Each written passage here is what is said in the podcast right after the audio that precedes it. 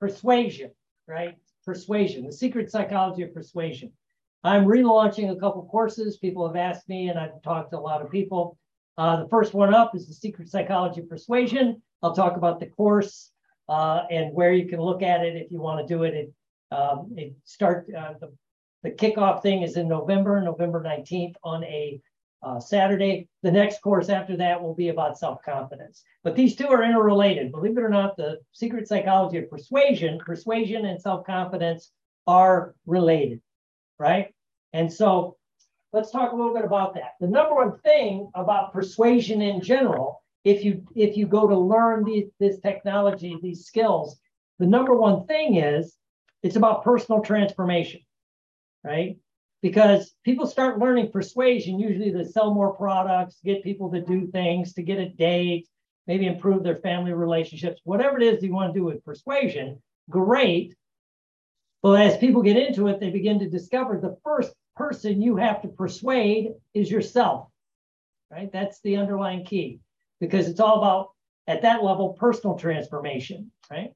And the people that really get this begin to figure out that the true power of this is the personal transformation that goes with it, right? Because you have to persuade yourself whether you're going to be successful, whether you are, are going to do sales, whether you're going to be a better dad or husband or mother, whatever it is, right? Business first, whatever it is. First thing you have to persuade yourself. So the techniques that you learn to persuade other people, you begin to use to persuade yourself, right? And that's the forget. That's the part a lot of people forget. They want to take this stuff and begin influencing others and persuading others without influencing or persuading themselves. And that's usually when it crashes and burns. We see that when people take sales classes, hypnosis classes, NLP classes. They don't fix themselves first or use it on themselves so they don't get that personal transformation, which gives you the power to influence other people. Right? So that's really kind of what's kind of interesting, right?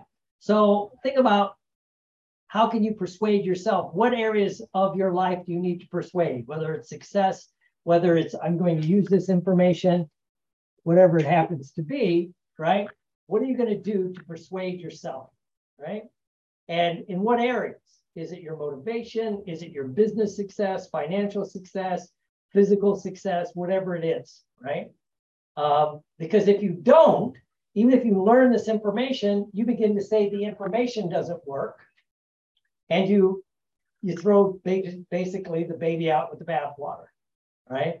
And so it's kind of interesting when you think about it, right? This I'll be going into this in more detail in the class, the secret psychology of persuasion, right? But I want you to think about that.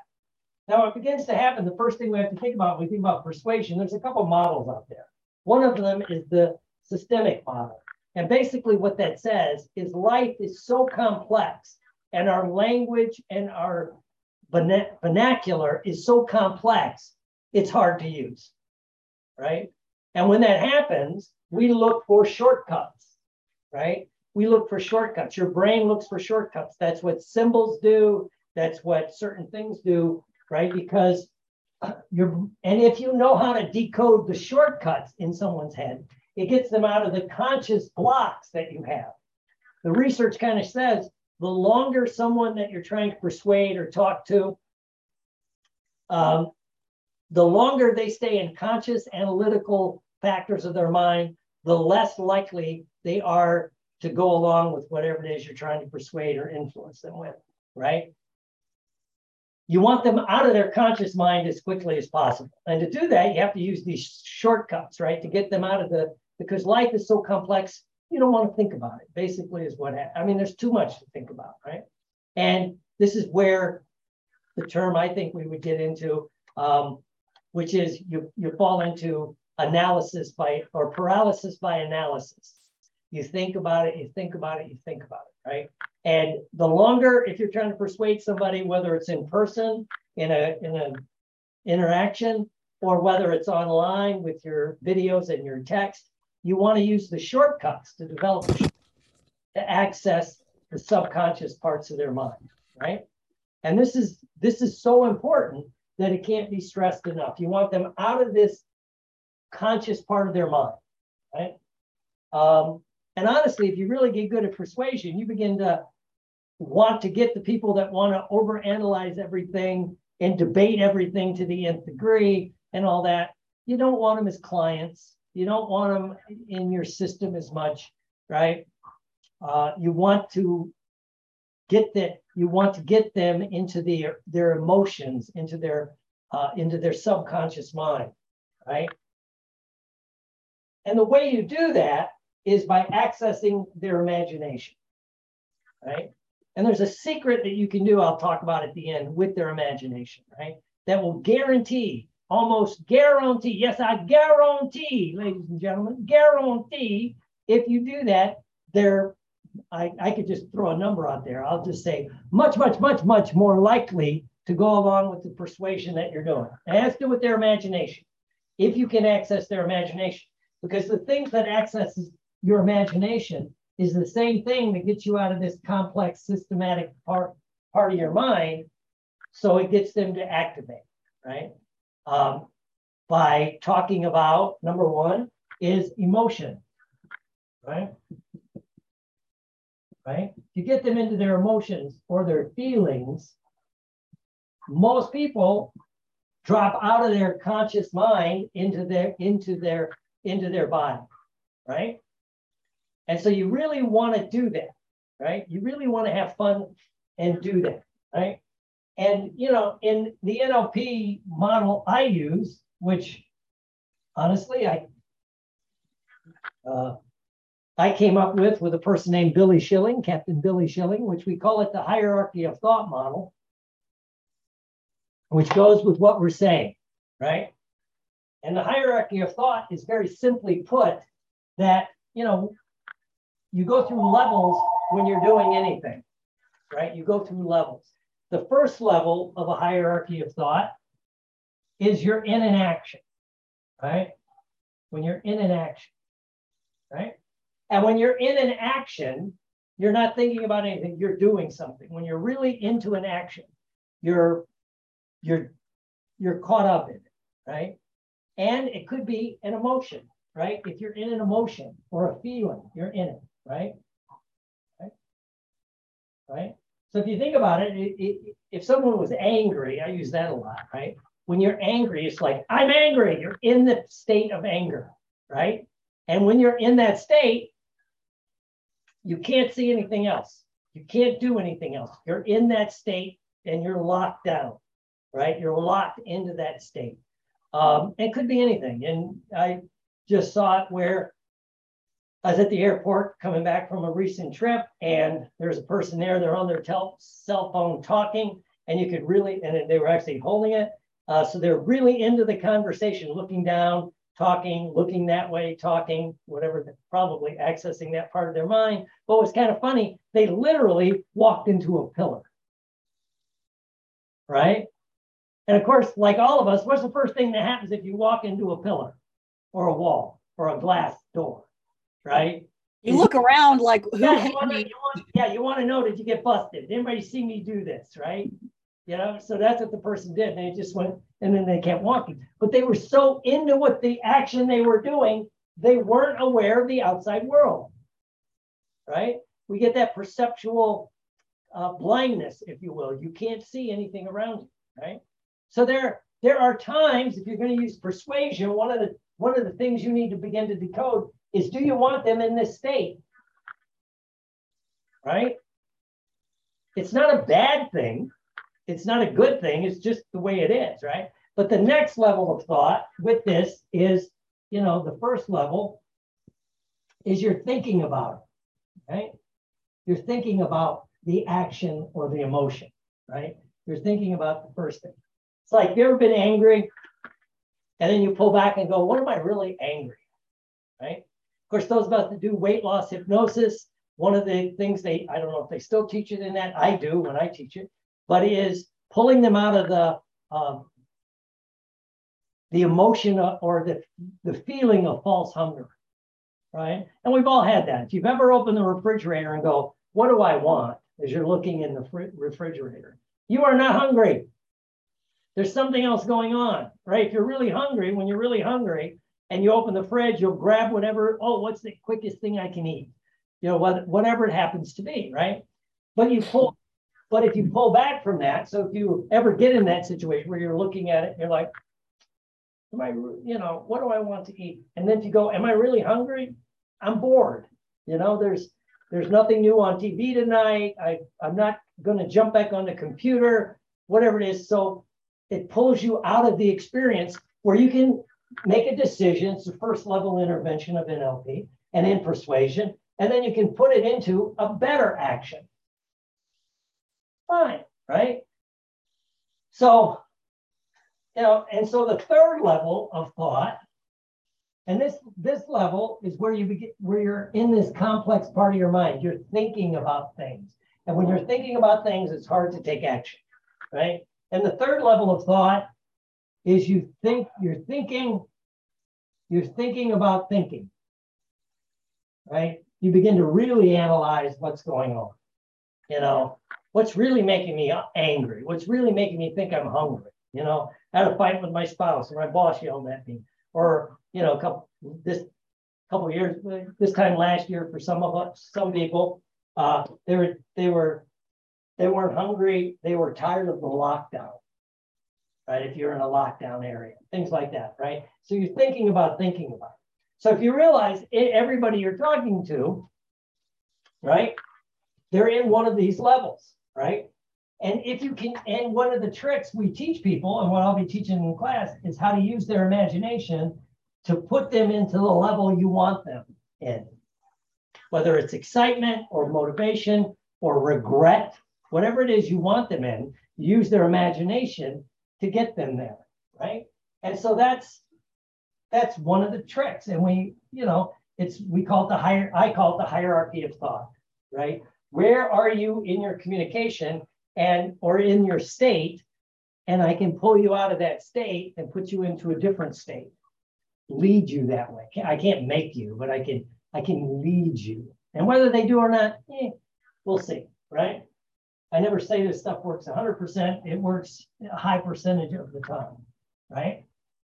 Uh, but the more we begin to understand that, the more fun we can have. Right?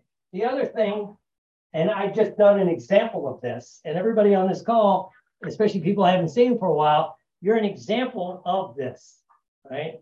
Which is before you're doing, going to do a communication for a lot of us, especially in business, sales, marketing, that kind of stuff, or even in your interpersonal things, sometimes you have to prime them first, right? You have to prime them. You have to, that's what, to use my other profession, you see done brilliantly when they when they drop a trailer for a new movie. They're giving you a primer to see if you're interested or not. And I did this with the subconscious, this secret psychology of persuasion. I posted a few things about persuasion, about getting people to do what you want them to do and have them think it was that idea, right? And then the other day, I did a little primer on self confidence. I did a post, right, to see if I get any action. And even if I don't get action, you're putting it out there. So then the next time, the thing about priming if you put a post, you do a, a, a post, even an ad, right? Is the next time you do it, it, it, it, the person that sees it is familiar with it, right? So they're more comfortable with it. I hope that makes sense to everybody, right? It's why, like in the old world marketing, they'd say, especially in radio ads, TV ads, or, or the old print ads, and they find it's true for, if not more so, for the internet is you have to repeat, right? I was just talking to somebody today about that, the importance to repeat like ads or posts or things that work, right? Because, okay, if I did a post and it was very popular, great. I could repost it in a few days or a couple weeks because the people that saw it, it's only going to remind them that they saw it. Oh, yeah, that's interesting. All right. But then all the people that never saw it, you know, now you're priming them to take action. Right? Um, and again, look at like, I always think of, um, like I say, the movies when they're dropping the trailers, they're just, they drop them, you know, and it'll try to get you excited to see the movie, right? And that's priming, it's priming the market. If you're not interested in it, who cares, right? Your ad, your post, whatever it is you're doing won't appeal to everybody. But those that do, what it begins to do, the priming puts them into an emotion. And of course, it might get them into the action of, yeah, I'm going to go see that movie, right? Um, my wife just did it when, uh, well, I was still, I was out of town. I got it on my phone that she bought tickets to for us to go see on opening day. We always go on opening day, the very first day. Usually it's a three o'clock showing of the big movies, right? So we're gonna go see uh, Wakanda Forever, right? Black Panther, and it's like because the the uh, the trailers do everything we're talking about brilliantly. If you're interested, it's going to get your attention. If you're not, you're going to flip. You're not even going to pay attention. Great. And they always do a call for action, right? Get your tickets now. Tickets available on Fandango or at, you know, Cineplex, wherever you're buying your tickets, right? They go, get your tickets now, right? And so we jump in and get our tickets. You know, they're priming it and they're asking you, they're getting into the imagination. You imagine yourself watching the movie. And if you enjoy that, right? And I enjoy being in a movie theater, right? That's the only way I like really watching a lot of movies is in a movie theater, not sitting in my house, right? Because the dog barks, the bird screams, you know, uh, all the other stuff. So it's like it's getting you to imagine. And one of the secrets of imagination is you need to get the people that you're trying to persuade in their imagination. So they're imagining using your product, watching your movie, doing whatever it is that you're going to do, because they will figure out how they're going to use it, what they're going to do with it. And then it's much more likely that they will take action. Right. And I know my wife and I, we go to a movie theater, you know, with the big seats and they they come and take order for food. It's it's really nice, right? And I heard Christina talking about, yeah, it's like a break. You're away from the phone and the internet and, and the and the animals, and you get a nice meal. She's already imagining, right? And so it's like she'll buy the tickets, right? And it's a, it's a prime prime example of priming and using the imagination. And then whatever is going to motivate you, whether it's Bruce or Michelle or or Bob, whoever, I'm you know, if you if if you can get them to imagine taking your product, service, or whatever it is you're doing and using it to success, then they'll fill in the blanks themselves, right? And so that's the fun part of what we're doing, right? About teaching people how to do this stuff. And that's why I decided to relaunch the secret psychology of persuasion. Uh, and again, it's going to be uh, it's a two-hour kickoff. Um, I will post the link. This isn't for you guys. I will post the link below when this is up on Facebook and on YouTube, so you can go you can go do it right because I'm relaunching a few things. Um, and so you know, and it's to persuade other people, but also to persuade yourself, right? Because as we're coming out of the lockdown, you know, if you can imagine where you were a couple years ago when things were locked down, you're, you know, you were kind of restricted. A lot of us went to instant regressions because as adults, probably the last time every aspect of your life was controlled was when you were an adolescent. Right? You were told where you could go, what you could do, people you could talk to, you know, and whether it was for a, few months, like down here in Florida, or longer in, in different parts of the country, it was totally controlled. For most of us, you know, we haven't experienced that since adolescence, right? Um, and or for, for Mr. Labrie, when you were on active duty as like an E5 or below, where everything is controlled, right? Uh, so yeah, so so that's where you saw people react different ways, you know. And you know, some people went to total, oh, I agree with everything, and they began virtue shaming, as I call it. How dare you not wear a mask? How dare you do this? You had that group, probably when they were adolescents, they were the time, they were the type of people that went along with the rules, trusted authority. That's a big one. They trusted the authorities, right? And then on the other, and you had a, it was, this is a sliding spectrum. On the other end, you had the people who go, screw you, I'm not doing any of this, right? And these are people that at the far end of the spectrum, where I probably fall, I don't trust authority, especially the government, right? It's like, you know, um, so anyway, but there was that that continuum, right? And it was a good example of bad persuasion that the government did with COVID 19, in my opinion, right? At first, it was good. They scared the shit out of you, right? Which gets you, fear is a great motivator. We always forget that, right? But if you don't use, you know, but then it didn't really, it was, it could have been handled better all the way around, right? Uh, so anyway, but you know, what is it, right? So you want to persuade the people, right? So that's why I'm relaunching this. Again, it's going to be November 19th on a Saturday, two hours. Yes, it's recorded and will be in a private Facebook group and, you know, on Vimeo so you can review it as needed, right?